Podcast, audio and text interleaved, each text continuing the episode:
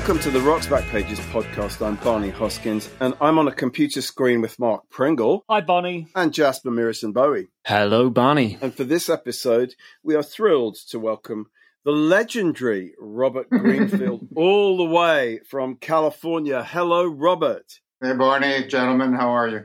Hi. Hi. Great to see you. Thanks for getting up maybe a little earlier than you usually would. Robert is one of the great music writers and biographers, and we're going to talk to him about his career, his books, and specifically about the Rolling Stones in the magnificent year that was 1972. How did you get rolling as a rock writer, Robert? Well, I had begun, this is so boring to me, but then it's my life, so why wouldn't it be? Uh, began writing, all I ever wanted to be was a sports writer, covering the Brooklyn Dodgers, which won't mean that much in London. But they left Brooklyn when I was 13, which was the beginning of my adulthood. Learning kind of a force, you know, this is the way it's going to be, son, you know? And always loved music, mad about music. Uh, did oh, I guess here's the answer.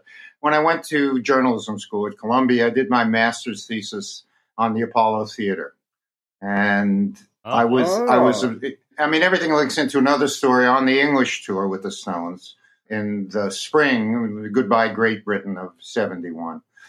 Uh, we were leaving Newcastle to go to Manchester.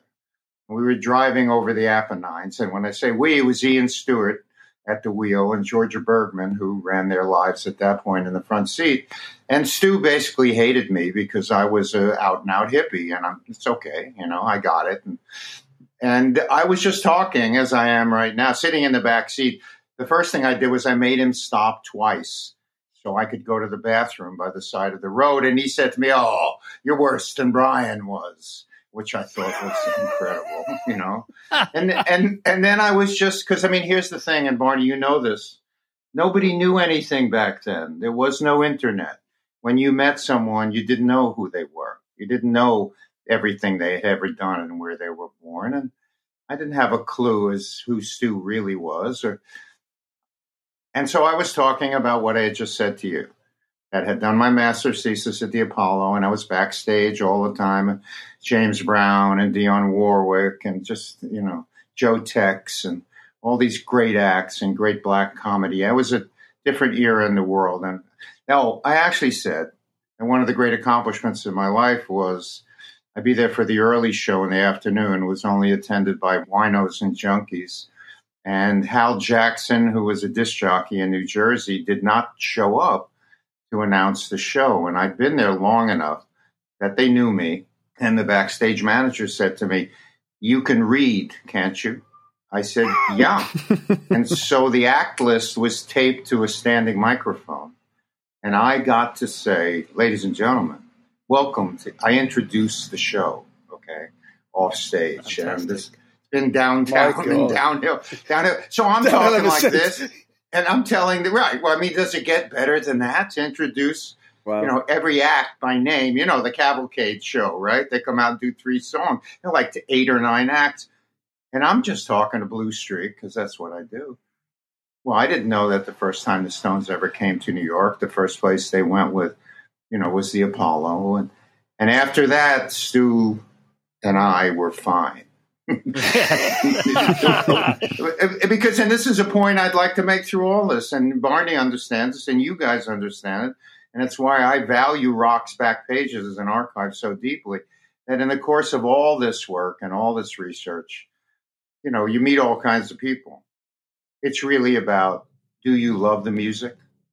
If you really love the music, then I can excuse a lot of outrageous behavior.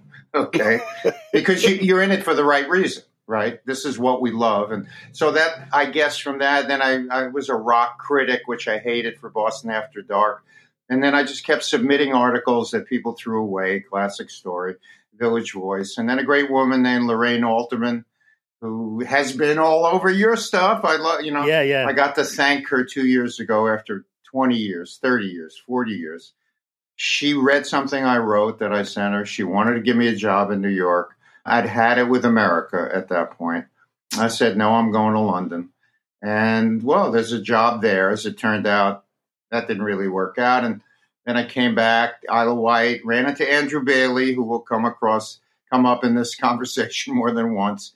And Andrew kind of was, you know, can't explain it. He, he, we were, in, and then I'll tell you how I got on the Stones tour. So Andrew and I could not, not have been more different, you know. He was an insider in the music business in London. He'd worked for Variety. He knew everybody. One of the great hustlers of all time. We went to lunch with Georgia Bergman one day, and I'll say this, and I think this is the way it was back then. The music business was so small in London that if you went to lunch with somebody, you could walk out with a record contract, I mean, anything could happen at lunch. And Georgia Bergman was there, and I said, Hey, you know, I just would like to go on this tour. I just want to hang out. And God knows why. I think because of the power of Rolling Stone magazine. It didn't have to do with me personally. That's how it all began. That's how I got to the Stones. So, wow. And that tour was astonishing. That that we're not going to talk about it at length unless you want to. But they played town halls. They did two shows a night, and they were playing stuff off Sticky Fingers. Sticky Fingers wasn't out yet. So it was incredible to be with them in that situation. What's that, the 71 English tour? Exactly. Farewell. Goodbye, Great Britain. It's absolutely fantastic because at least some of that's been released now, the, the, the, really? live recordings. Yes. And aside from the fact that Gerald Keith can't sing in tune as a backing singer, it's, fan- it's fantastic stuff. It's they really so- great live Rolling Stones. Well, I would, you know, again, the great fortunate nature of my life. I, I was standing at the piano next to Chip Monck right. every show. I'd, you know, listen, I'd seen a lot of music to that point in time because I'd spent a year and a half going every weekend to Fillmore East late shows, seeing everybody. Mm-hmm. So, and you know, I first started going to rock and roll shows when I was 15. Murray the K show, the Easter show at the Brooklyn Fox. So I knew them. I had never seen anybody like them. They were astonishing. They, mm-hmm. No backup singers, just Keith, just Mick you know, Jim Price and Bobby Keys on horns. Wow. You know, there's no no way else to explain it. I mean, you had to see these sure. town. You know what town halls in England were like? What two thousand people, maybe? Yeah, and, yeah. Sure. And we got on public. We got on trains. They rode trains. They flew commercial back from Glasgow, BEA. There was no security. I mean, it was mm-hmm. England. It was England at the end of a certain era where you could do this. You know, it was an extraordinary experience. And then the Stones tour in America bore no relationship to that.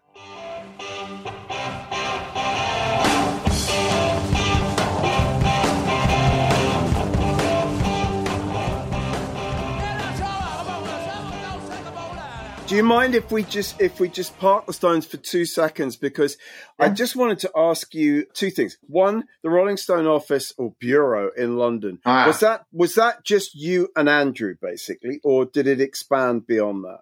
The Rolling Stone office in London was at 28A Newman Street, which right.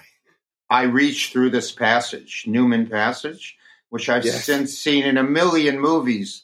You know what I mean? It's so incredible for me was just a credible place to walk through every day, and now it's become an icon. It looks like something out of Charles Dickens. It was myself, Andrew Bailey. Oh yeah, this great woman Fiona Bauer, and a great guy who had a band named Bronx Cheer, Brian Cookman. That was it, and there'd be people coming in and out. It was like a social scene.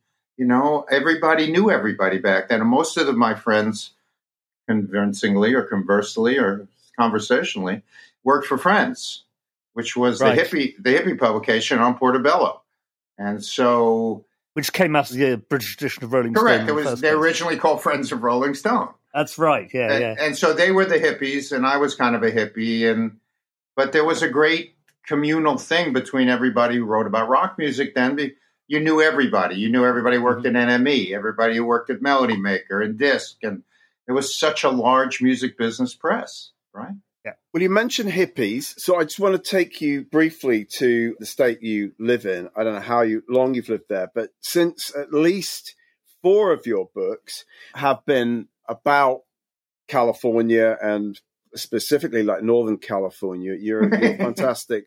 Bill Graham book, your Jerry Garcia Absolutely. biography, them as Owsley and also John Perry Barlow. So when did you when did you move to California? Well, I was in London for almost two years, and right. you know, I kind of got to a point where it sounds awful, but they were asking me to write about bands that I didn't really, you know, like who cares? Like this is, I always wanted to be a real writer, whatever that means. And so I left, uh, left, I don't know what it means now, to be honest with you, but I, I left, uh, uh, I think it means you're able to pay the bill. yes. You got that. You finally found out. Yeah. That's my big breakthrough. You're supposed to earn a living at this, not just for fun and pain, right? So I, I moved to Northern California and I have lived here ever since that was okay. So I, I left London in 70, help me, I know this, 70, late 71? Yes, because by the spring of 72, I was then living in Los Angeles, and Mick and Keith were living on Stone Canyon Road, getting ready for the 72 tour. And I had already been with Keith in the south of France, right? And I did the Rolling Stone interview, which was just around this time of year. I had been at the Cannes Film Festival, and I went to his house, and I, you know, I don't know. There's so many stories here, but I'll just, if I could tell this one quickly, you're, I beg your indulgence. So I get notice. I was on the English tour with Keith and the Stones. I'd never said a word to Keith because he was a frightening human being. Uh, uh, an awesome, fearsome creature is the only way I could describe him. And also, I didn't know this, he was smacked out and traveling with Gram Parsons and Anita and their young son Marlon. And they were separate. They were never with the band. They got to every gig late, but they made the show. So so you didn't talk to them. What were you going to say? You know, we did did break into a dressing room together in Brighton, England, but it, it, that's another story. So anyway, I'm I'm in, but I've never talked to him. You know, and I'm in Cannes for the festival and writing about somebody there. I get a notice that I'm to go see Keith at this villa. I get an address because I'm going to do the Rolling Stone interview with him. So, like, was a very ambitious young boy, and this is a big step. You know, I could I could never get into the back of the magazine. They kept running my stuff up front with the news articles. The, the English tour was the first article I had in the back. So I had this. I got to the festival late, and I got this like James Bond, Aston Martin like sports car, which I didn't want, and it had a stick shift and I had never learned how to drive a stick shift. so, so now I got to go see Keith, and I didn't drive. I was just in Cannes. I parked it, finish, you know. So now I get in this mega car, and I'm on the Corniche, if you know the French Riviera, and I can't get out a second. and and like the French, we won't comment on the French, are going mad. Like they're not just I I speak French. I learned in high school. They are calling my mother. Or They're throwing me the. They're passing me and fuck you. You know they're screaming at me. and I'm sweating, and still in second.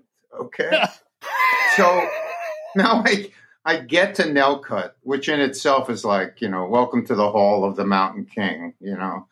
Uh, King, you know, it's incredibly impressive. The gate alone and I go up to the door, and here's, you know, I ask for Keith if he's there, you know, in French to the woman, you know. Okay, and I'm standing there.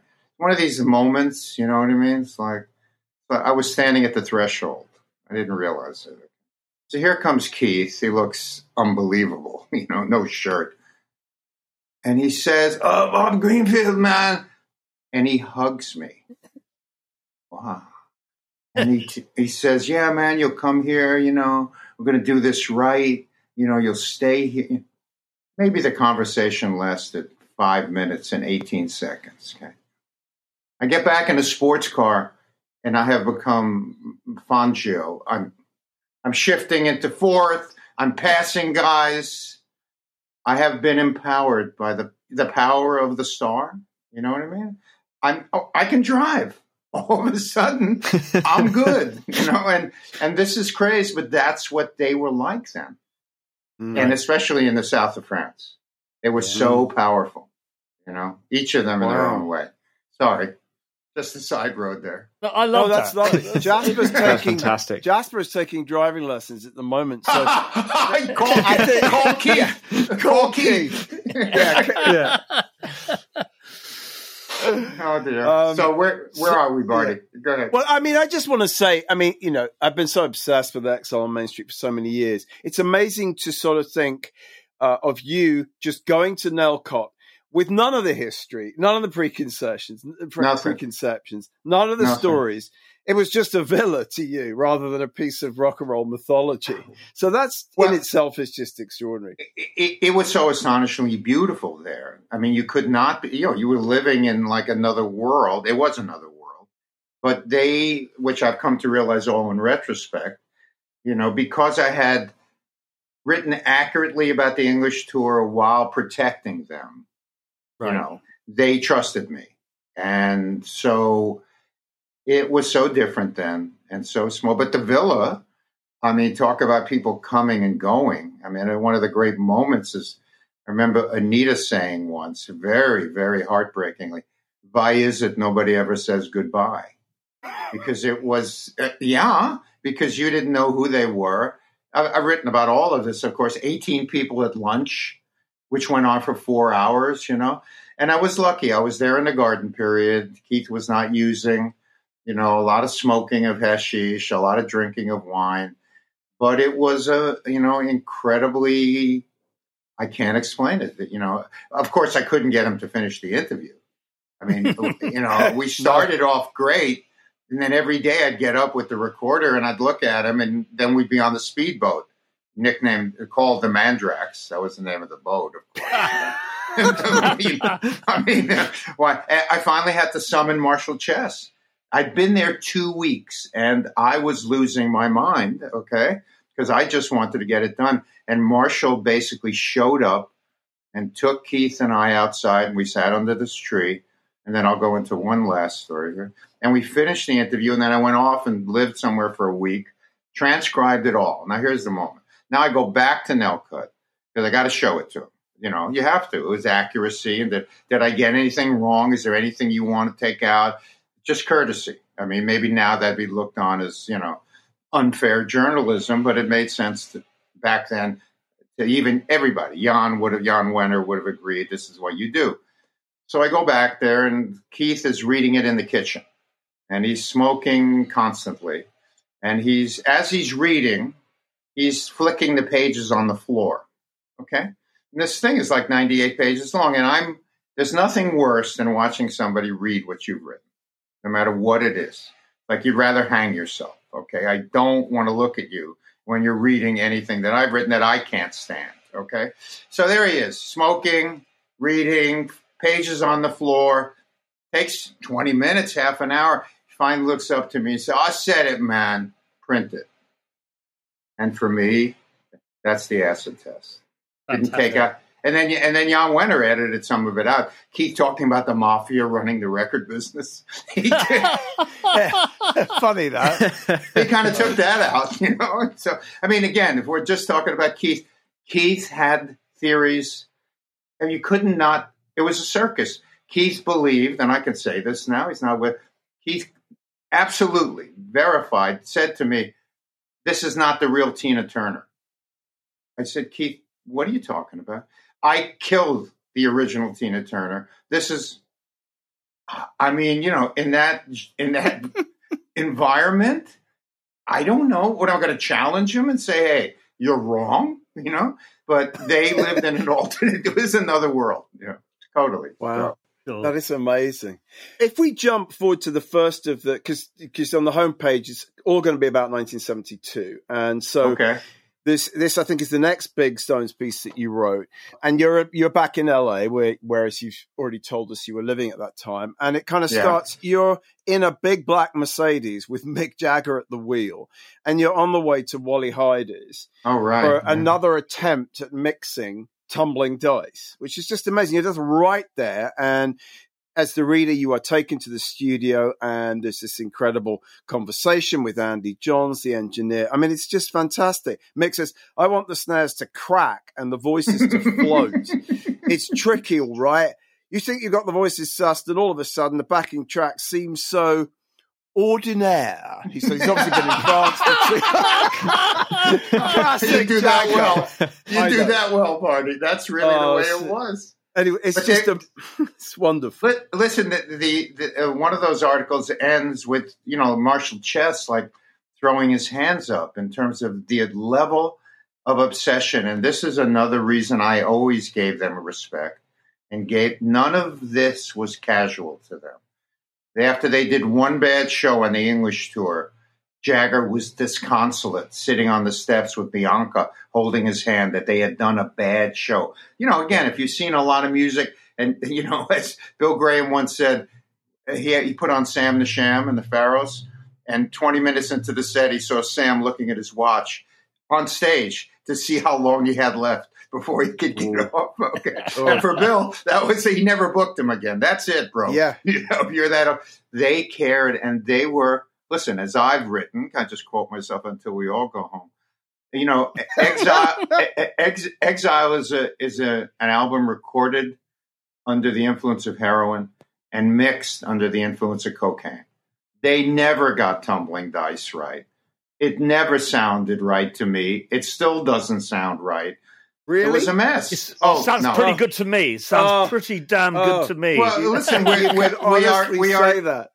We're 50 years on from the tour. Sure. And and one of the more minor astonishing facts in my life is that Exile has come to be recognized as their masterpiece. When it came out, and the person who reviewed it for Rolling Stone magazine was Lenny Kaye. Yeah. Sure. Patti Smith Group. No one understood it. It's like double album. Uh, well, Barney, you're going to play the clip because this yeah. is a pretty good, pretty good place to listen to this clip because I will come back after and say, yeah, it was really well reviewed. There's a myth that, that Exile was badly reviewed. Okay. Except for Lenny Kaye being slightly cagey about it in Rolling Stone. Let's hear what Keith. So this is me yeah. talking to Keith in 1997.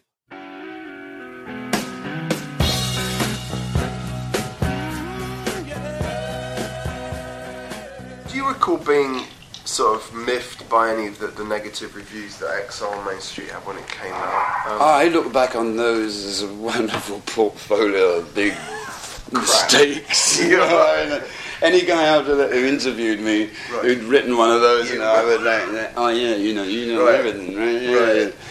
I think, but it's quite understandable in reviews. I mean, being a double albums are always you know, they have a lot going against them. First of all, the record company doesn't ever want to do them out because you don't sell as many, they're more expensive, you know, and, and you don't get the volume. They, that's their theory. Oh, they're wrong on this occasion. But um, so you have to fight that. And then you have to fight what you know is coming up is that it's too much to be digested in one go. Yes. And that people say, oh, that's good, but they, they're kind of, you know that there's going to be a certain amount of confusion involved, you know, with so much material. Mm. Some people just won't concentrate on it, or they'll pick up on it. But at the same time, what eh, thing that Exile did, being that long, was that it just kept growing. I mean, it just it kept going until you know it, it made its mark. You know, over quite a period of time, really. But slowly it seeped in. It was and so I guess you put that down to say, well, you know, double albums. You know, if you put out a great body of work at once, right, right. it's going to take, you know, that time. You that don't want to do it too often. You know, I, I, mean, it's just when I listened to that clip, I went back through all the reviews we have of Exile on, on our site, which is about four or five. Richard Williams, Melody Maker, loved it. Nick Kent and Friends, loved it. Okay. Roy Carr and the NME, loved it. Just the one slightly tepid review in Rolling Stone, and it's that's now the received history of how that record was well, rock received. stars are sensitive souls, aren't they? Well, my, my, point would be Keith agrees with me.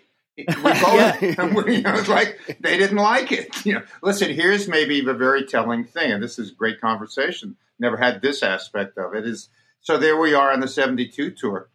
They're not playing songs from Exile. Uh huh.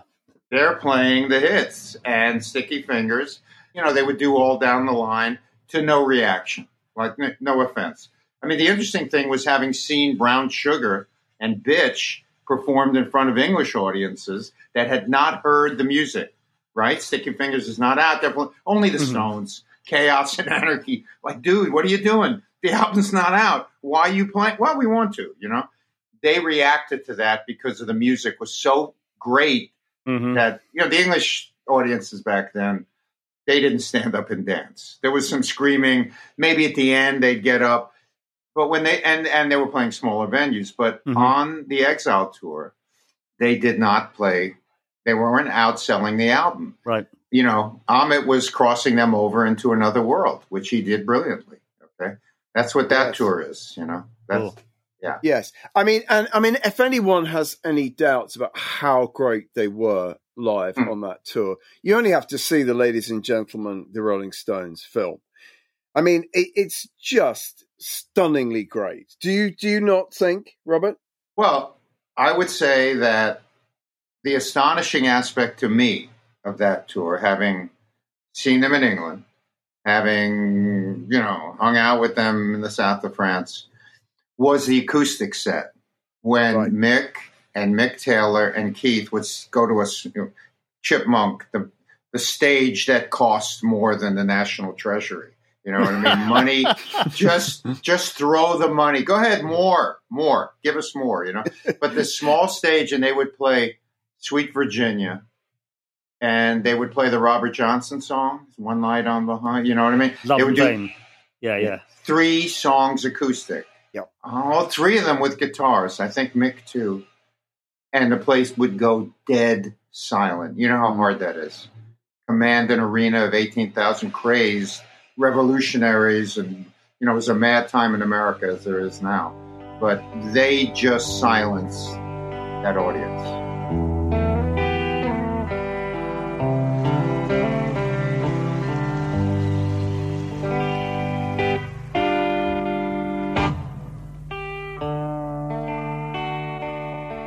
Listen, if we're going to talk 72, I want to say one more thing, which maybe is not yeah. directly related, but you have to give this band credit, the Rolling Stones, for breaking black acts in America to a white audience. And one of the great moments on the 72 tour was in Mobile, Alabama, okay, where I was always outside before the show started.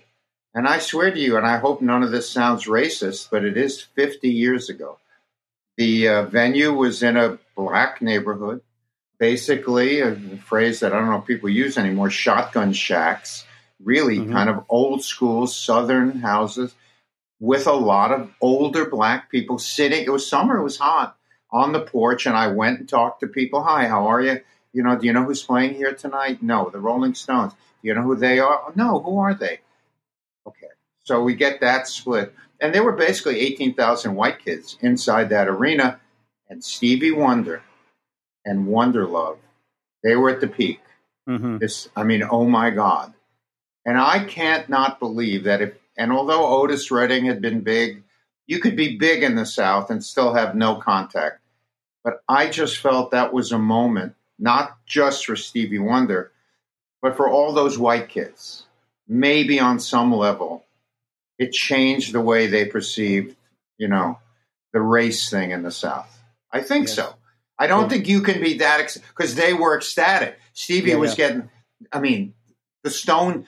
Everybody from the Stones dressing room. Not everybody. I'm generalizing, but every night people would come out to watch him do. You know, Superwoman and Superstition. Yeah, yeah, They- yeah. th- that's how great they were. So Fantastic. they broke Ike and Tina. They broke BB King.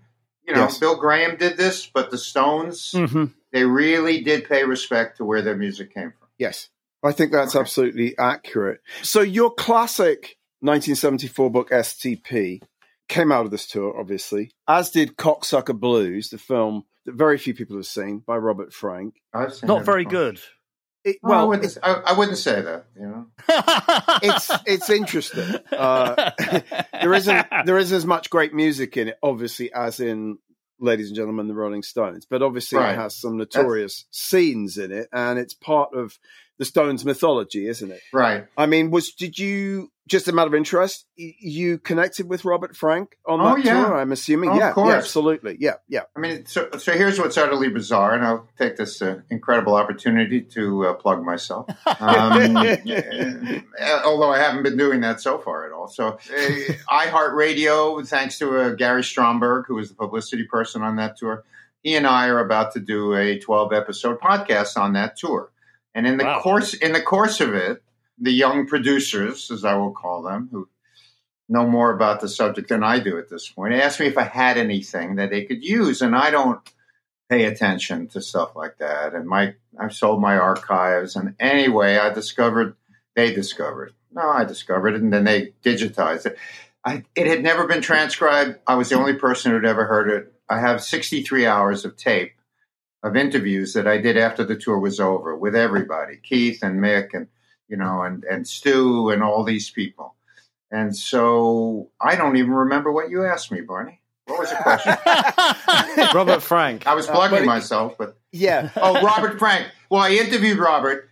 I interviewed Robert, and and he made the film with a, a lovely guy named Danny Seymour, who vanished after the tour and died on his yacht. And I mean, Robert uh, had made this great movie, this great film about Allen Ginsberg's brother. Was an artist of major proportions. His book, The Americans, is one of the great Oh, it's a fantastic book. it's yeah. it's unbelievable, Yeah, right? yeah, yeah. Kerouac said of him, "You got eyes," which is a great thing to say. Robert was Yes. really serious, and he hated the tour. He'd never been ex- exposed to something like that. And listen, this is a long time ago, before documentaries became quasi fictional. But they staged so much stuff for that documentary. I mean, Keith throwing the television out the window in Denver, which people have gotten the wrong city, the groupies on the plane, all arranged, all Right. it didn't happen. Didn't wasn't re- Robert was not interested in making a concert film. The great scene of Keith nodding out is incredible in that movie. But I get it, and then of course Jagger sat on it, controlled it what do we think, thirty years more? Mhm. I saw a special screening at the ICA sometime in the 80s, but it's very, Wow. it's still pretty hard to see it. I guess it might be on YouTube. I've never looked. Yeah, well, wasn't there like a ruling that Robert Frank had to be He had to present be there. to be screened? Yes. So And that, they're that- not gonna- that they- by definition They, limits the number well, they of won't be showing it anymore. That's a horrible. No, exactly. say. If- I if think you should condition- insist on being present, Robert, whenever anyone reads STP. Right, I could, I could watch them. I could watch them and, and be in pain, you know. So, but, uh, listen, I will also say, and this is not plugging; it's of interest. Fifty years on, STP was the first full-length book ever published about a rock tour.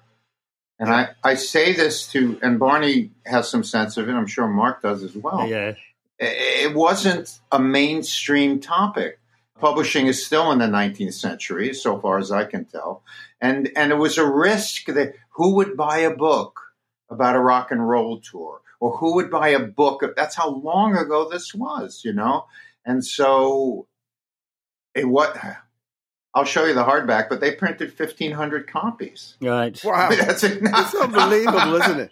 Well, I mean, it's, it's an incredibly important Stones book in the Well, sort of you. you. know canon of Stones literature. It's right up there. I know Mark and I both read it. You know, way back when. it.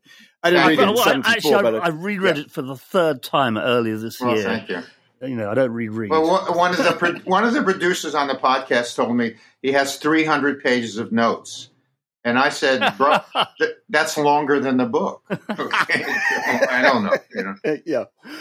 Well, the second piece that we're running is is July '72, and it puts you right in the kind of eye of the of the storm. Everything's right? everything's underway, and you're talking to Peter Rudge, and you're you're talking to Jo Bergman, and so forth. And and it's the scale of the thing is. Is, is quite. I mean, this fantastic quote from Chip Monck. You know, kind of going, "Why? Why do we do this?" He goes, Right. I'm getting like twelve hundred bucks a week for it. Not great pay, and it's been four months' work already. Sometimes in the morning I say, "Fuck it, I must be an asshole." but then on stage, when it's working right, and I'm almost falling into Nicky Hopkins's piano, I know Ah. why. Take a look at Ah. all of us, Peter, Jo, Alan. It can't be the money. There's not enough to pay them for, for what they've been through. So tell me why. Why are we doing all this? Right. I, I love it. Well, here here's the deal. It was the immensity of the undertaking, and it's again hard to remember or imagine Mm. when we, because I was part of it, when we would arrive in a city, it was on the front page of the newspaper. They were front page news. Stones Stones playing tonight in Minneapolis, and the coverage, the press coverage, it was not a. It was like a major event in the culture at that time. and it was a military campaign. And Rudge was obsessed and trying to do it all right. Uh, the level of it was astonishing. You know, they stayed on their own floor in a hotel, and you couldn't get up there in the elevator. And you know, after the English tour, it was insane. It was like like a presidential jaunt somewhere, and and just just because I was so affected by his passing. I'll tell you a quick Charlie Watts story, which is particularly English. So the way the Stones got out of the arena, Elvis has left the building, right? As the crowd was still screaming like crazy. they knew if they used black limos, everybody would be all over them, pounding on the windshields and all the stuff we've seen. So they had a camper, an old school, ugly, you know, nobody had campers back then. It was something in the kind of like a southern thing, and you went away for the weekend to go fish. And they'd pull the camper into the arena behind the stage. Soon as they were done, they'd done the one encore, the one song encore. They'd run like crazy into the camper. I think Stu would drive it because he wouldn't let anybody else get behind the wheel. And the camp, nobody would bother looking at this camper. Okay, like who cares? And that's how they'd get out and either go to the airport or get to the hotel. So, because it was like covering a war, I mean, it sounds pretentious, but it was an ongoing story. I was writing on the road, I was filing on the road. And we were in Dallas, Houston. We were in Houston. The camper was backstage, and I, I had a little portable typewriter, an acoustic, I should mention. And so I'm in the camper and I'm writing a story. Now we're back to somebody looking at you when you're when they're reading. And I have my head down, and there's a window in the camper, and I have the sense that somebody is looking at me. And I look up, and it's Charlie. Okay, and Charlie's about to go on stage, and what he's doing is spinning the drumsticks in either hand without looking at it, right? Which he could do so incredibly well. And I'm look, I look up, and he's looking at me, and he said, "You doing your sums?" Is it, it, it is that your homework? and I, I said, Charlie, I got this fucking story. I got him. All right, then carry on. And he just wandered off to go on stage. And uh-huh. I mean, I, I just need to celebrate this human being. Yeah. You know, Yeah. as the, Yeah. always the adult in the room, the sweetest, kindest, most charming. I mean, I can't explain how deeply I was affected by his loss because one of the great gentlemen that I've ever known in my life. Sure. Yeah, Sure. he really was. He really was. Well, you know, we we recently added a, a, a wonderful audio interview with with Charlie, and and it was so lovely to listen to it. It wasn't we didn't get a hold of this immediately after he died, but a few Ah. months after, and it and it was such a, a- pleasure to listen to. I think we were doing a podcast episode with Norman Jopling, who was the first guy really to write about the Stones in 1962. So we were Ah. playing clips to him, and it was it felt very poignant. In connection with that, Robert, I mean, I, I in the 19 in this July 72 piece. You ask both Mick and Keith, I think, is this going to be the last tour? and I mean, great, I- great question, Bob. Yeah. Good question. Yeah. you could really ask, is this going to be the last good tour? Because Yeah, let's face really. it, I mean, when I saw them the first time, which was uh, at Earl's Court in 76, Yeah, me it, too. it was just, it was to me, Awful. the rot had set in. Everything had, all the rot had set in. The Stones were Wow. already like a bloated joke at that point. So Wow. When I then saw Ladies and Gentlemen, the Rolling Stones years later, I'm like, oh my God, what I wouldn't have given to see that tour. A, because Keith, Keith was like still had it together. 76, he was just like Yeah, yeah. fucked. I mean, Yeah, I yeah. assume on 75 in America, Yeah. which I didn't see, I assume he was pretty fucked there, but he was really fucked at Earl's Court. Yeah, yeah. I mean, the, the other thing is that, like, when they toured in 71, I was starting to go and see bands at the Albert Hall. I was like 15 or something, 1971.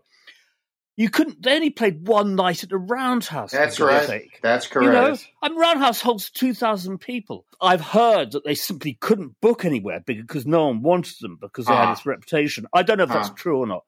But just to play one night at Roundhouse in 71, I mean, who could get a ticket to that? None of well, us. well, Mark, listen, they wanted to play the Roundhouse because it was the venue of choice at Sure. that point. The That Albert. Hall, But I agree with you. I don't think Albert Hall would have had them.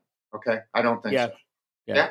Yeah, Yeah. But there was no there was no bother during that tour. You know, people were so grateful to see them, and it was Sure. a it was a good show at the Roundhouse. It wasn't one of the great shows. If you go onto the streaming music service of your choice and look for the Sticky Fingers Deluxe Edition, it's got about an hour of them playing at Leeds and at the Roundhouse live Okay. stuff, and it's it's great Rolling Stones. Okay, Absolutely well, you know, again, this is I, only the English get into this level of, of perception on anything, which is why I love living in London. I would I, I would say to you, just to be the spoiler, the Leeds show, which they were hoping.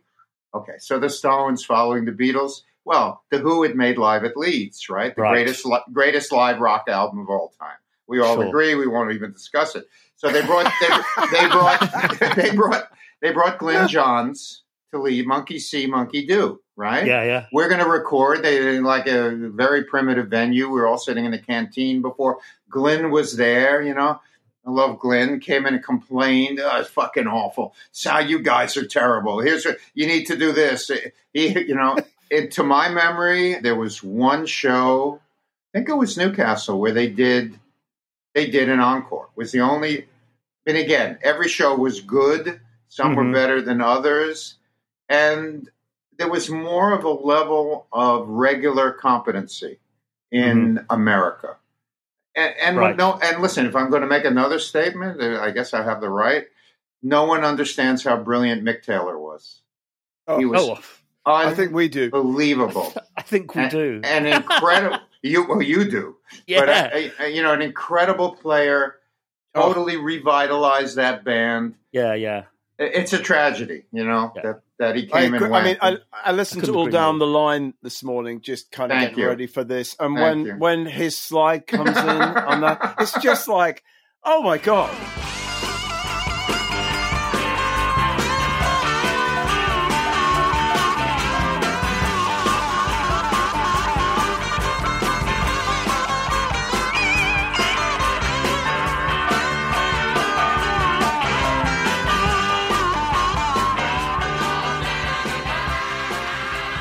The other thing is because he was so clearly a lead guitarist rather Yes. than anything else, yes, it left room for Keith's Yes. rhythm playing. yes, And the moment Ron, uh, Ron Wood, Ronnie Wood came in, it's two blokes doing more or less the same thing, and it Yeah. blurs it.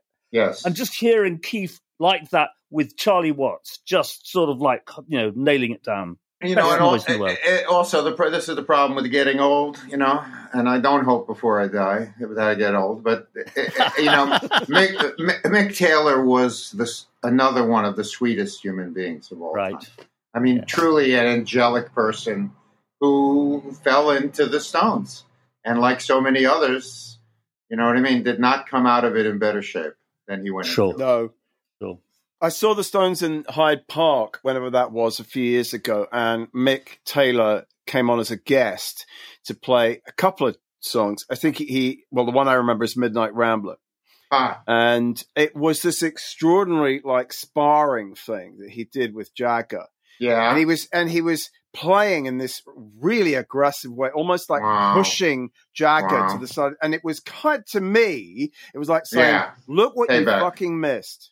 Hey, Yes. This is what I did for you, and you you basically froze me out and brought in your mate." Because he was just was just you Mm. wanted Bonhamy. Uh, all right, so so let me cast a vote for the alternate party here. I have yeah, to. sure. I did see them at the Roundhouse. I saw the. Mm. They would have been the faces at that point. So I saw them, you know, in Yeah, seventy. In seventy, good Yep. lord! And so, I mean, Ronnie Wood has kept the Stones alive. I mean, I have great Sure. respect for him as a player. No, what do we think? No, He actually- he- he- he's fine. He's just you know he, he's not he's not the the best Rolling Stones band was the one with Mick Taylor in it. there you go. Because of the real yin and yang contrast there between Correct, Keith because and- Mick yeah, was another generation. Yeah. that's yeah, the point. yeah. and he played. I mean, the Santana leads and "Can't You Hear Me Knocking." You know, Oh, th- yes. it's just yeah. I mean, he took them to another level, Sure. and he was brilliant on stage. You know, and you're right. Yeah. He and Keith complemented one another, and they could switch off. exactly. Beautiful combination, wasn't it? Yeah. So look, I mean, I think we've probably said all we need to say about Can, the can, can I just say one, One thing? more because tomorrow is going to be the fifth. And another tomorrow thing. is going to be the 50, the fiftieth anniversary of the night I saw the Grateful Dead at the Lyceum on their 1972 Ah, European tour. Yes. And one of the great shows I've seen in my life. They were great on that tour. Live dead. And, and of course, Yeah. your oral biography of Jerry Garcia, Dark Star, is just fantastic. Tremendous. Very dispiriting, quite depressing read. His kind Uh-huh. of plunge into narcotics in his later Yeah. life sort of stuff. yeah. But no, I mean, I'm, I'm, I have to say, I'm an unre- unreconstituted 1968 to 72 deadhead, Hmm. and and so Yeah. 50 years ago, at the age of 16, there I was at the Lyceum in the Strand, sat in front of the stage watching just the most marvelous band. How Shall we was leave it at that? that, Barney? Shall we Well, move I- swiftly on? no, I'm glad you. I'm glad you mentioned Europe '72 because in a way it was where I came in with the Dead, and um, I love it. Let's talk I- about the it's a wonderful triple live album, isn't it? It's just a Yes, gorgeous it is. thing. Yes, Yes, it it is. is. It is. what I would say, and I have gone through this, you know, when people ask me if I'm a deadhead, I say no, I'm Jewish. Okay. And, uh, you know, that's just the way it is. And so I, I, I don't know what to say in terms of I've written, you know, between Jerry and Owsley yes. and Barlow. I've basically written three books Yep. about the dead, right? I, yeah. Yes. My dead tri- my dead trilogy, my Stones trilogy. yeah, know. two trilogies. Absolutely. True, truly. And so I would say to you, I mean, Pete Townshend had a great comment, who is a great commenter uh, to, at the least. You know, when they played with the Dead, imagine seeing the Who and the Dead. I have the I have the poster behind me in this office. You know, and and Pete said that the Dead and their people were like a band of gypsies moving slowly through the world. hmm You get that, right? The Yes, difference, yes. the tr- like no set list. Wow. Mhm. You don't know what you're going to play today? And then the other great story is Jerry and Pete before the show. And I think Pete said it to Jerry, two of them with guitars. I don't know how this is going to turn out, but let's play some Bach. That's a very mind bending idea. Can't, can't, And? I can't, What can't make, happened? I don't, I don't know. I wasn't Okay. there. I, I think, I mean, That's I'm sure it ended, but I mean, what a thing to say. I mean, yeah, like, yeah. you know, Jerry was also, I had a great experience with Jerry because he was talking about Bill Graham. And Mhm. Jerry is a, you guys really understand this. Often you meet people that you love and respect and they're less, right? And that's why I stopped going backstage. You don't Mhm. want to meet these. If you really love the music, you don't need to meet the musician, you know. But Jerry was something in person. He was a massive brain. Yeah. He had a, a huge intellect, had amazing charisma, was a truly lovely, funny human being, and the fan it just got to him. He couldn't handle it, man. Yeah. Yeah. Couldn't take it. Yes. trucking. Got my chips cashed in and keep trucking. Like the dude I'm made together. More or less in line. Just keep trucking. Oh,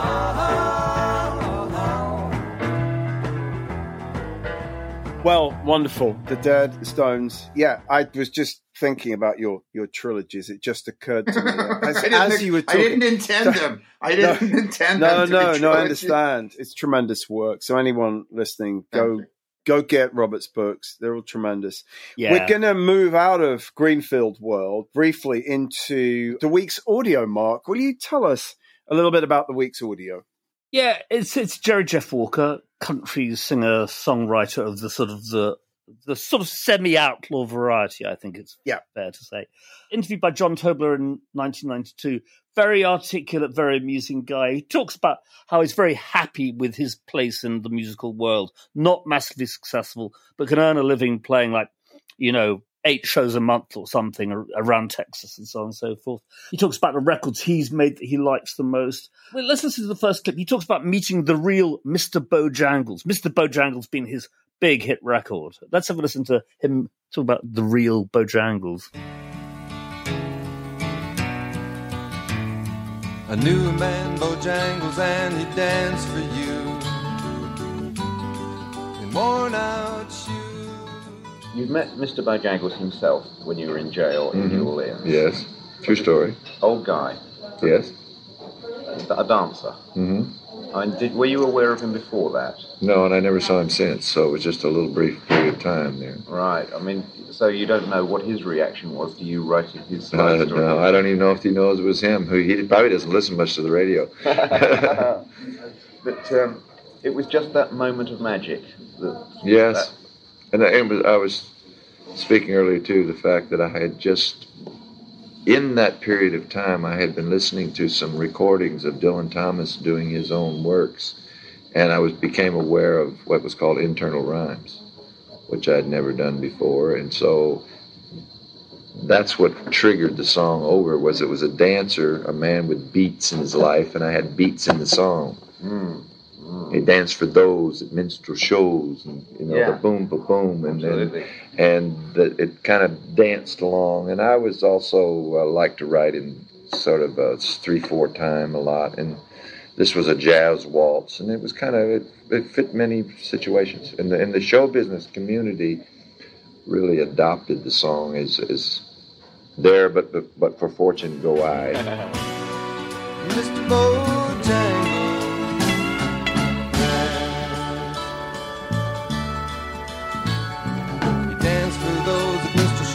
County fairs. Throughout the South. Yeah, no, it's good stuff. He talks about this uh, business associate manager called Michael Brovsky, who clearly kind of ripped him off. At one point, he, he alludes to the fact that he's in real big trouble with the IRS. Uh, talks about various characters. We'll play a clip at the end of the podcast where he talks about Guy Clark. And basically, he was the guy who sort of encouraged Guy Clark to write songs, which is pretty interesting stuff. He talks very nicely about his long lasting marriage. You don't often get many musicians doing that. uh, he talks about characters like Hondo Crouch, the kind of mayor of Luckenbach, Texas. Well, let's have another clip. It's about Austin versus Nashville. Let's have a listen to this.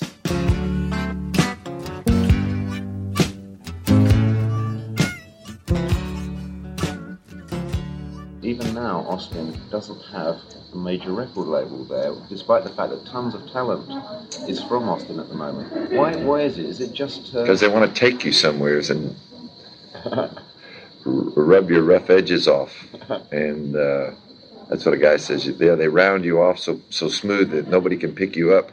right? Obviously, that may refer to Nashville. I suppose. Yeah. Well, uh, there's that's where their business is. Those guys own all those studios and want to run all the bills up where where their people are. Of course. So um, Yeah. I understand that, and uh, that's something that goes on. I can't change any of that, and uh, we're not really in the business of the business. I mean, we're in the business of having a life, and you have to raise your children, and you have to have your friendships. And uh, the people that come to Austin, somebody once told me this about going to Alaska: is you never have to ask anyone else why they're there.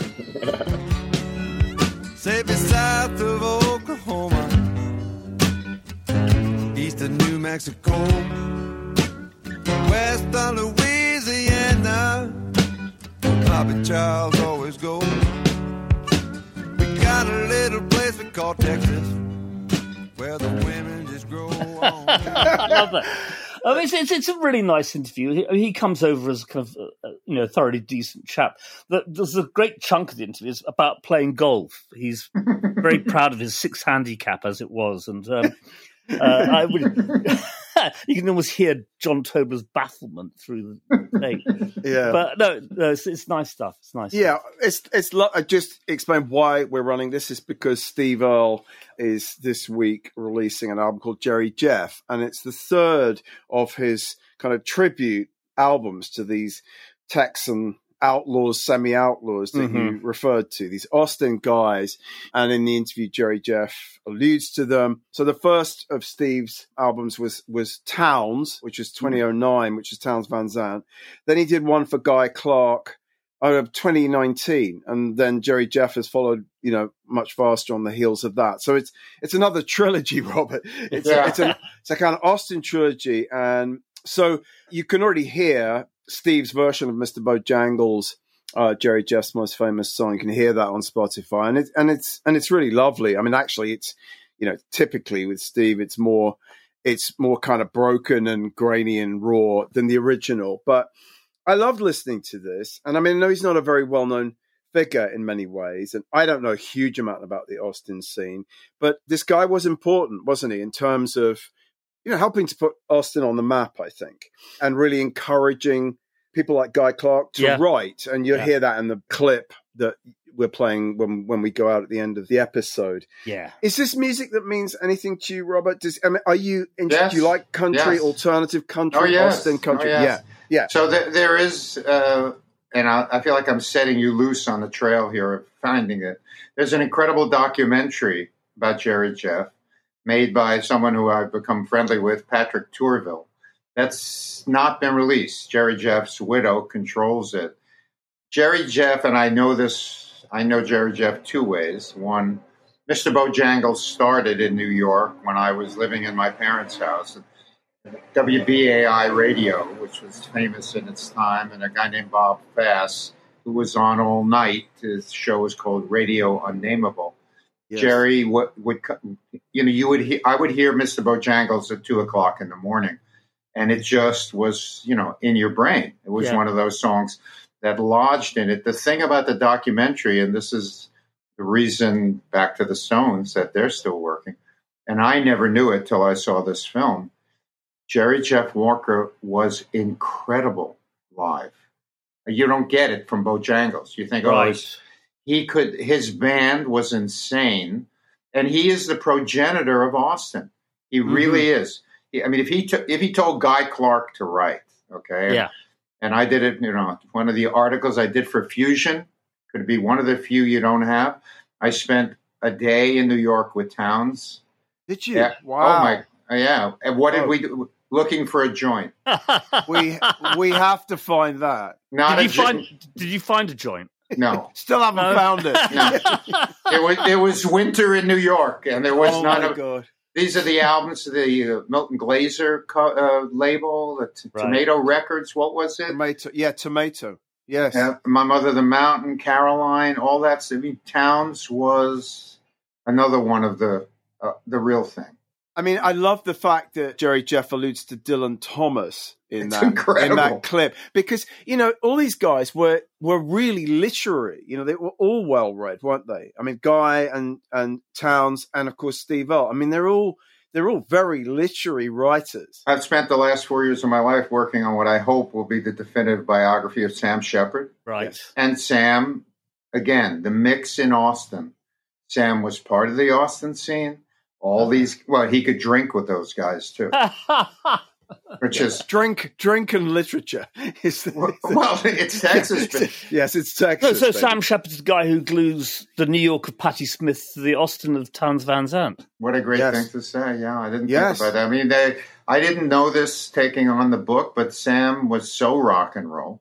And he brought rock and roll to theater, legitimate Mhm. theater. He was the first person to do this, wrote plays about rock and roll, and had encyclopedic knowledge of the music. And was was in the Holy Modal Rounders, the drummer. Wow. Yeah, of course. Exactly, exactly. Yeah, yeah. Wait, I tell you what, we should just segue straight into Bob Neuwirth. We need to just say a couple of things about Bob Neuwirth, I think, um, Ah. who died last week, because you know he's in this he's in this milieu as well, isn't he? I mean, he's Well, he's in the Shepard book because of the Shepard is on the on the you know on the tour, the Rolling Thunder tour. And Exactly. Bob- Bobby Neuwirth is on that tour, and Bobby Neuwirth was with Patti before she was with Sam. I mean, it was so small back then in New York. It was all Mhm. Max Max's Kansas City. You know, Mhm. everybody on a given night would be at one table or another in Max's Kansas City. And you know, I didn't know Bobby personally. I mean, everybody knew him then as Dylan's doppelganger. That's a Yeah. word you don't hear a lot on these podcasts, okay? And, well, I mean, so we ran this Al Aronowitz piece, this Ah, epic I read piece, it. the- right, and it's amazing. So it just starts. It's mainly about Thomas Jefferson K, really, Right. but it starts off explaining why Bobby Neuwirth was like the stars, the stars superstar. So no, nobody, nobody outside of that world really knew who Neuwirth was, even if they'd maybe seen "Don't Look Back." But I mean, I remember Aronowitz saying to me, I could never work out whether Bob Dylan was basing his persona on Bobby Neuwirth or the other way round. I think it was the former, which is pretty interesting. So when you see Don't Look Back, you see Dylan being really cruel and horrible. Like, Nasty. sort of- yeah, Nasty. nasty. I mean, it is nasty. It's pretty unsavory. And they left it in, you know. I mean, I remember this great quote. Pennebaker said to Grossman, Are you sure you want to be portrayed in this way in the film? Ah, and Albert ah. said, I'm really comfortable with it.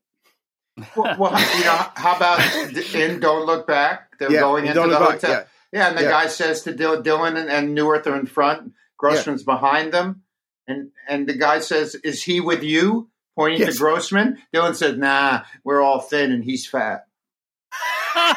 That- I didn't even remember that. that, well, yeah. How could you forget that? That's lovely, man. The- listen, this is interesting. Try to go meta on everything. What no one understands, and I was there then, which helped me write the Shepard book because I kind of was Yeah. paralleled. I was in places he was in. We were there together.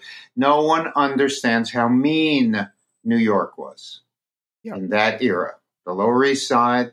This was not fun and games, man. These people, the the Chelsea Hotel, they were all on the make. They were all looking to become somebody. They were all using and sleeping with one another. Okay, so it's just the way it was. New York was awful, awful Yes. back then. Okay, Yes. And when you see Neuwirth talking in that just awful way to Joan Baez and Don't Look Back, it's just, it's just, so, it's utter humiliation. I'm not going to put a kind of misogynistic tint on that. It's just straight humiliation with Dylan typing away in the background. It's, it's, yeah, cruelty. Cruelty was Yeah. the name of the game, wasn't it? yeah, yes, it Um, was fueled by what are we talking about? Amphetamines. You know, Yeah, yeah, Like, yeah, yeah, exactly. jacked up. I mean, see, uh, Sam was using methamphetamine, writing these plays, and it was, uh, you know, listen, this is why I went to London. It was an awful place to be, and the people who survived it, it was not an accident. They were bound for glory. You know, they Yeah. were going to get out and be somebody. So Yeah. So, I mean, let's not take everything away from Neuwirth in this because, you know, he was important and many people thought he was the kind of gatekeeper to Dylan and he gave very few interviews.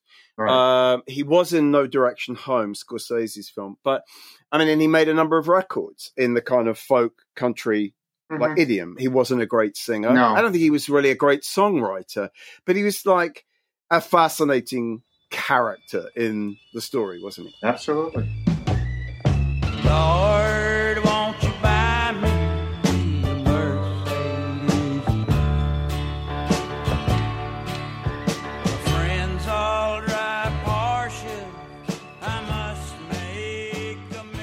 Okay, so we also more recently, just literally a few days ago, learned that we had lost Cathal Coughlan, who was in the original Microdisney and formed Fatima Mansions, and was a really you know important figure here. And Mark, w- Yeah. would you tell us a bit about him because you knew him? Yeah, no, uh, uh, I mean, around uh, 82, 83, um, I got signed to my first music publishing deal, and the A&R man who signed me was Tom Fenner, the drummer of Microdisney. And so I got to know the band. I'd go and see them every time I played in London. They were booked to play the Old Grey Whistle Test, and they drafted me in to play synthesizer. Cathal showed me his parts, and he's got he had big hands, and I could barely stretch to make these chords that he played. Uh, he swore I had to play them exactly the same as he did. of course, I, I actually kind of dropped the odd note off when it came when push came to shove. How could How you? could I? Uh, uh, uh, uh, uh, and so I got I, I got to know the band with Sean O'Hagan, Tom. I got to know them real well. Tom is and remains a good friend. Cathal then went on to when the band broke up, form Fatima Mansions, who got a lot of critical success. Then, obviously, you know, the road of being a professional musician runs out, and uh, he started working, I believe, at the BBC in the sort of digital area, but continued making music. Um, quite not so many years ago, he made a an album called North Sea Scrolls with Andrew Mueller, who's one of our writers, and Luke Haines got a huge amount of praise for that. Just a, a few months back, released uh, his uh, solo album, Song of Co-Aklan, and had just actually recorded and finished an album called Telefís with Jacknife Lee produ- uh, as the producer. No, I mean, he's an extraordinary character, very strong stage performer. You know, he's a big man, a big, strong presence. I share a lot of friends with him, and he will be very, very much missed. It's not, at the age of 61, it's far too young. Yeah. Very sad. Very sad. Thanks, Mark.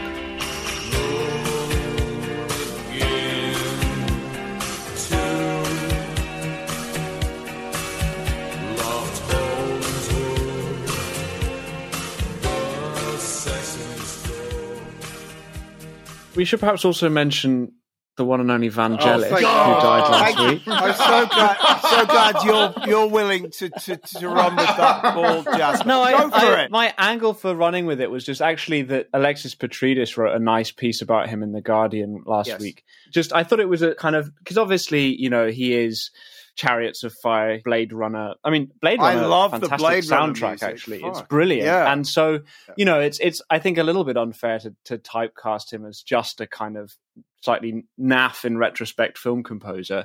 And Alexis Petridis concludes this. So Vangelis Papathanassiou ended up not just a garlanded soundtrack composer, the go-to guy if you needed something stirring and epic for a major event, an electronic music pioneer and the driving force behind Greece's most influential rock band, but the thread that improbably linked Rotting Christ, Donna Summer, Boards of Canada, Jay-Z, and The Verve. It wasn't what he set out to do, but as musical legacies go, it's a suitably unique achievement, Pretty good. which I think is pretty pretty That's good. nice. Yeah. Thank you, Jasper. we, we didn't forget you, Vangelis. And you're right. You know, I listened to to the Blade Runner soundtrack again after uh, after he died, and and the, the the music is such an important part of that film, isn't it? I mean, it is a little bit naff, but it's actually really kind of it's really appropriate It's- and beautiful. I think. There's a reason his stuff got sampled by Outkast and Jay Z Yes. and Company Flow and J Dilla. Right. Like there was something there to give them the the textures that they wanted and Yes. the ideas they wanted. Yeah. So I think that's Fantastic. that's credit in my. Brilliant.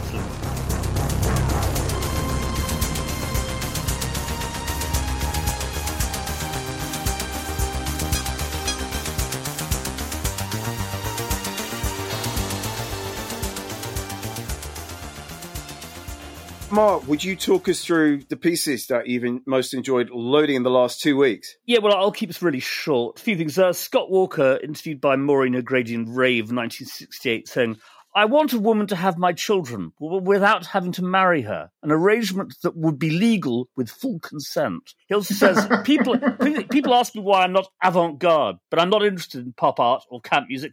I don't believe in wild progressions and trends. So was he the original baby daddy? um, this, this is now this I really like. It's Deanne Stillman, Rolling Stone in 1977, meets and interviews Cholly Atkins, who's the great choreographer of all the Motown bands, Hmm. and she she writes. Each pip, this is Gladys Knight, the, the pips rehearsing their dance moves. Each pip begins by standing as a Dixie cup that serves as a marker. Atkins turns on the cassette and the pips begin to dance. In unison, they strut to one side and then the other, kick their legs up, do some fancy footwork, and then propel to a stop in front of their Dixie cups. The whole thing lasts 35 seconds. Atkins rewinds the tape and is ready to start again. I'll bet you thought all this was natural, he chuckles. Um, That's great. super. Oh, that's I love that. wonderful. Love that kind of piece. Um, That's super.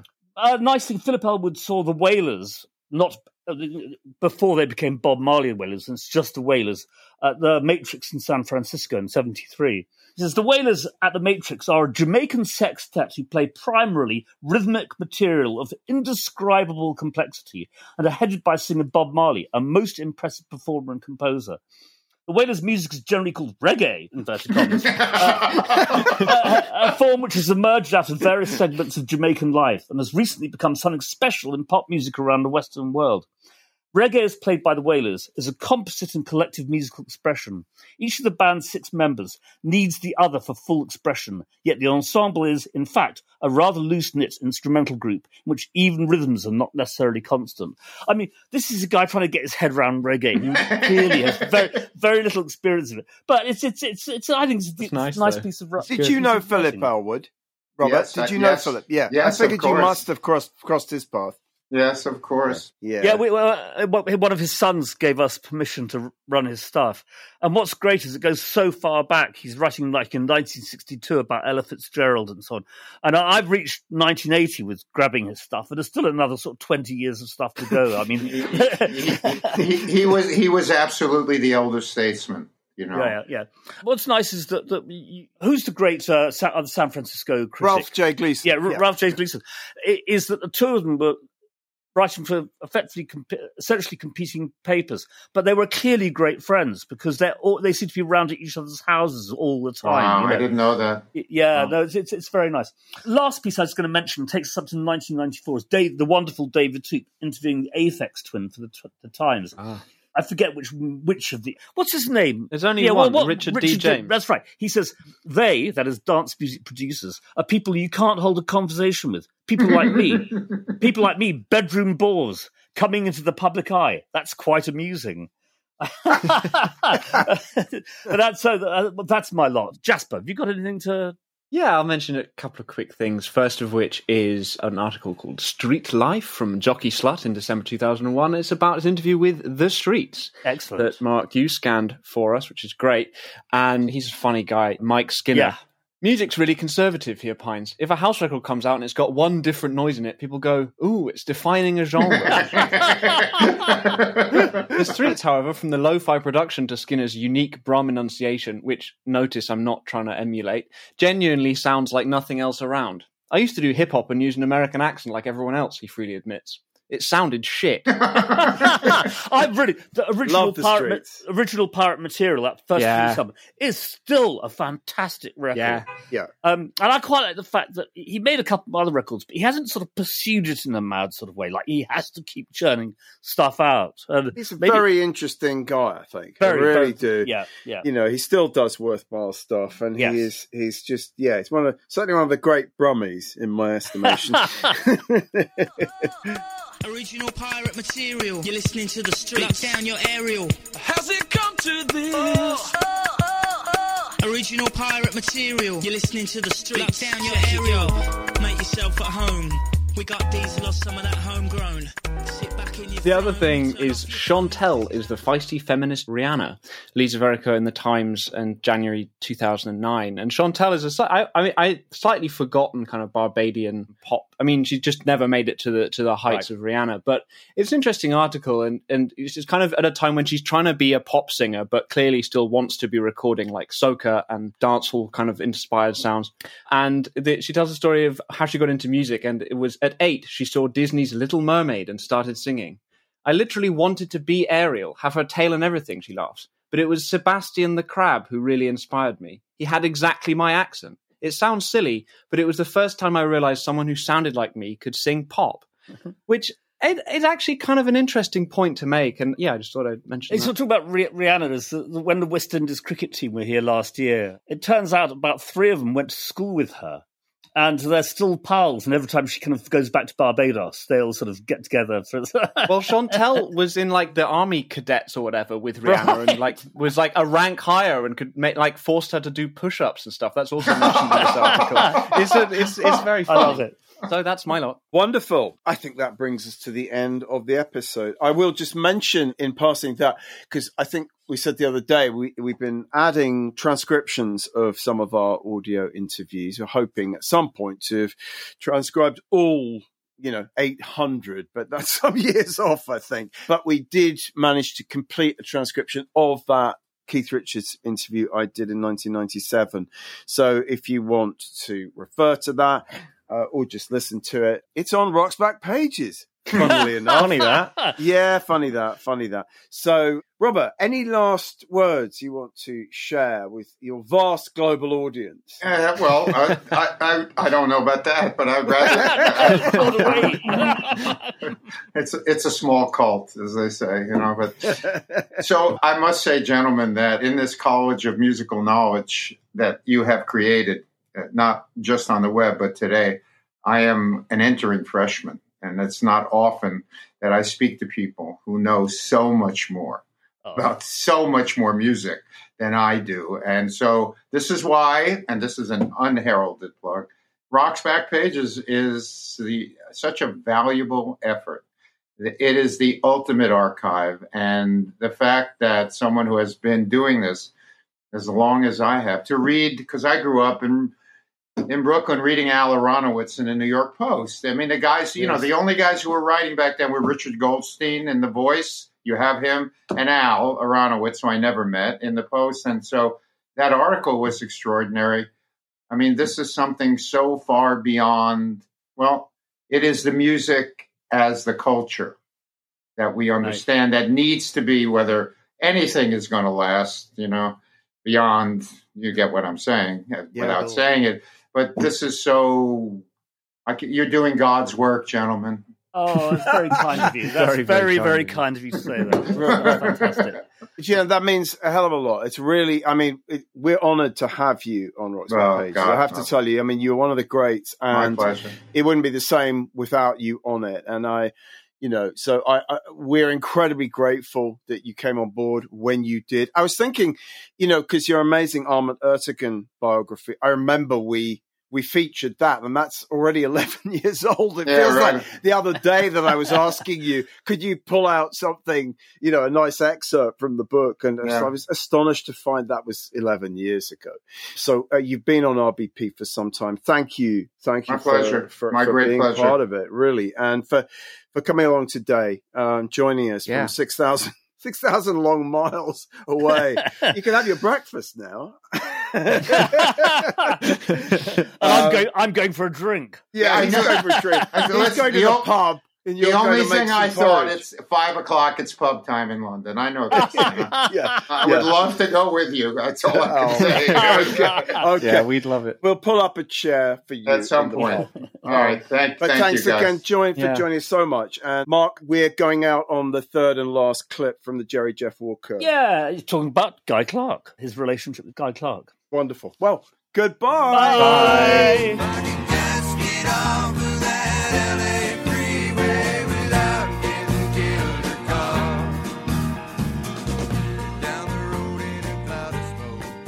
Used to sleep on Guy's couch. He was uh, a good musician and, a, and he was a craftsman. He was an artist and a, uh, he even built guitars for a while.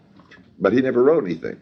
So Townes, Van Zandt, and I used to stay with Guy whenever we came through town. And Guy was always looking at us like, how hard can it be? We kept telling him it's not very hard. You just pick something you know about and write it down. Yeah. So one day he wrote five songs. He wrote one, and I think the first one he wrote, he may tell you different, was uh, I thought it was Old Time Feeling. Good song. Yeah, which I liked, and I thought the imagery was great, and he was so successful. Then he went back upstairs, and then he wrote LA Freeway, and he came back down, and then he went back up and wrote something else. I don't remember what it was, but I remember those are the first two that I heard. Oh, really? And so I had a record deal, and I was going to record, and I thought, well, I'll do Old Time Feeling on the record. And I went and I said, "You, I'm going to play this song." I spoke to my people, you know, that were involved with the records and the, and my office and everything, and I said, "You ought to sign this guy because he's writing some really good material now." And I said, "Listen to this song." I played Old Time Feeling, and they said, "That's not too bad. Uh, what else does he do?" And I, I played him L.A. Free Freeway. They said, "You got to sing that one. That's a hit."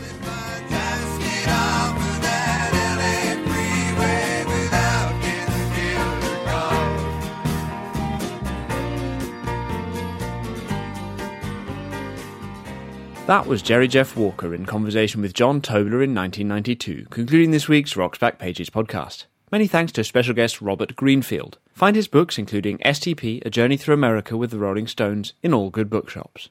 The hosts are Barney Hoskyns and Mark Pringle, and it was co-hosted and produced by Jasper Murison Bowie. The Rocks Back Pages podcast is part of the Pantheon Podcast Network. You can find thousands of articles, as well as hundreds of full-length audio interviews at rocksbackpages.com.